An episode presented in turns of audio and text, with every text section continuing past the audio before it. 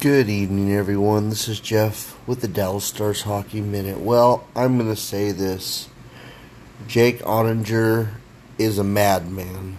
Man, 43 shots and 42 didn't go in. That's remarkable. But also, having the 29 shots saved by defensemen and fellow other teammates backing him up helps quite a bit.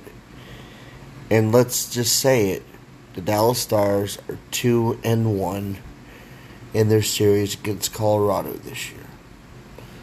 Yes, Colorado had all those win streaks, all those point streaks going, and we were able to beat them on home ice after they annihil- annihilated us a couple days ago. But still, that's pretty remarkable feat in my opinion. Anyway, this team looks pretty good right now.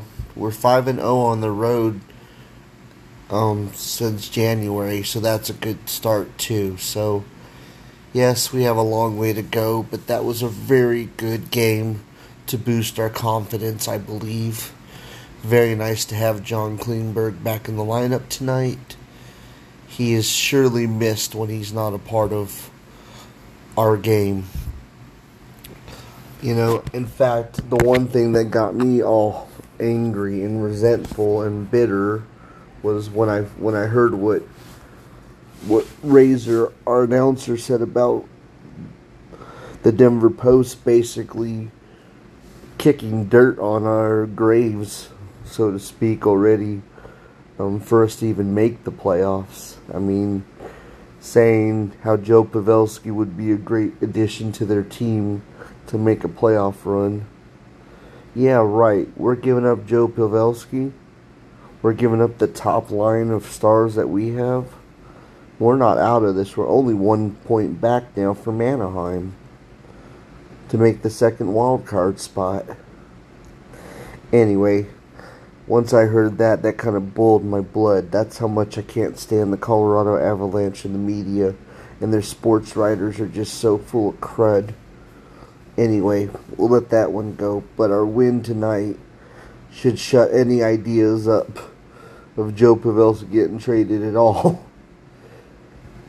you know, and John Klingberg is going to stay too.